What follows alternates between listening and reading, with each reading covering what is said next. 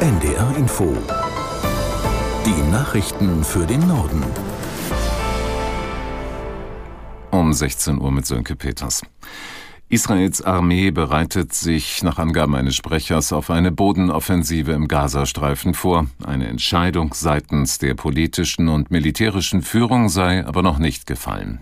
Aus der NDR Nachrichtenredaktion Thorsten Lange. Die israelische Luftwaffe hat den Gazastreifen erneut bombardiert. Ziel war es, Kommandostrukturen der Hamas auszuschalten. Durch die Angriffe und die Abriegelung des Gebietes wird die Lage für die Zivilbevölkerung immer bedrohlicher. Anwohner berichten, sie hätten keinen Strom, kein Wasser und keine Lebensmittel. Nach Erkenntnissen der UNO sind etwa 340.000 Menschen aus ihren Wohnungen geflohen. Sie können den Gazastreifen allerdings nicht verlassen. Die Hamas greift Israels Städte weiter mit Raketen an. Beide Seiten melden weit mehr als 1000 Todesopfer seit Beginn des Krieges vor fünf Tagen. Syrische Staatsmedien berichten unterdessen von Angriffen Israels auf die Flughäfen von Damaskus und Aleppo. Unabhängig überprüfen lassen sich diese Angaben nicht. Zwei von insgesamt acht Flugzeugen mit gestrandeten Bundesbürgern sind auf dem Weg von Tel Aviv nach Deutschland. Eine Lufthansa-Maschine startete Richtung Frankfurt am Main, eine weitere ist auf dem Weg nach München. Insgesamt sollen heute und morgen jeweils um die 1000 Personen ausgeflogen werden. Aus Berlin Birte Sönnigsen mit den Einzelheiten. Die Bundesregierung beteiligt sich auch an den Ticketkosten. Die Reisenden selbst müssen 300 Euro für einen dieser Flüge bezahlen. Gleichzeitig arbeitet das Auswärtige Amt jetzt auch daran, weitere Möglichkeiten zu organisieren, das Land zu verlassen, per Bus oder mit dem Schiff. Am Nachmittag gibt es für deutsche Staatsangehörige zum Beispiel die Möglichkeit, mit einer Fähre von Israel ins nahegelegene Zypern zu fahren. Wer als Deutscher in Israel ist und sich eben auf eine Krisenkontaktliste des Auswärtigen Amtes eingetragen hat, der soll alle Informationen über diese Reisemöglichkeiten bekommen.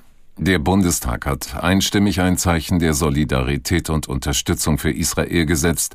Israel habe ein Recht auf Selbstverteidigung. Das Existenzrecht Israels sei durch nichts zu relativieren, heißt es in einem Entschließungsantrag, der mit den Stimmen aller Fraktionen angenommen wurde. Aus Berlin Sarah Beham. Einigkeit im Deutschen Bundestag. Nicht nur Kanzler Olaf Scholz hat Israel in seiner Regierungserklärung volle Unterstützung versprochen, alle Parteien betonen ihre Solidarität und verurteilen die Angriffe aufs Schärfste. Scholz kündigte ein Betätigungsverbot für die Terrororganisation Hamas in Deutschland an. Der Verein Samidun werde verboten. Das Vereinsrecht sei ein scharfes Schwert, sagte der Kanzler, doch dieses Schwert werde als starker Rechtsstaat jetzt gezogen. In seiner Antwort auf Scholz Regierungserklärung hat Unionsfraktionschef Friedrich Merz den Ampelfraktionen angeboten, gemeinsam den Kampf gegen Antisemitismus in Deutschland zu verstärken. In Deutschland sollen Wölfe, die beide Tiere reißen, künftig einfacher und schneller getötet werden können. Das sieht ein Vorschlag von Bundesumweltministerin Lemke vor. Danach soll drei Wochen lang auf einen Wolf geschossen werden dürfen, der sich im Umkreis von 1000 Metern von einer Rissstelle aufhält. Anders als bisher muss dafür, laut der Ministerin, nicht das Ergebnis einer DNA-Analyse abgewartet werden. Lemke sagte, dieser Weg sei praktikabel und unkompliziert ohne nationale oder europäische Gesetzesänderungen umsetzbar. Bund und Länder streiten weiter über die Finanzierung des Deutschland-Tickets ab dem kommenden Jahr. Die Verkehrsministerinnen und Verkehrsminister konnten sich auf einer Konferenz nicht einigen.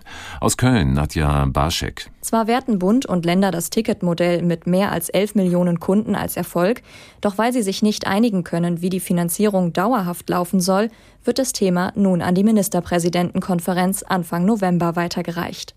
Die Länder wollen dauerhaft die Hälfte des Bedarfs zuschießen und erwarten das Gleiche vom Bund. Umstritten sind allerdings zusätzliche Kosten für Personal und Energie. Auch eine Entscheidung über die Zukunft des Semestertickets und wie es in das Deutschlandticket integriert werden kann, steht noch aus. Das waren die Nachrichten.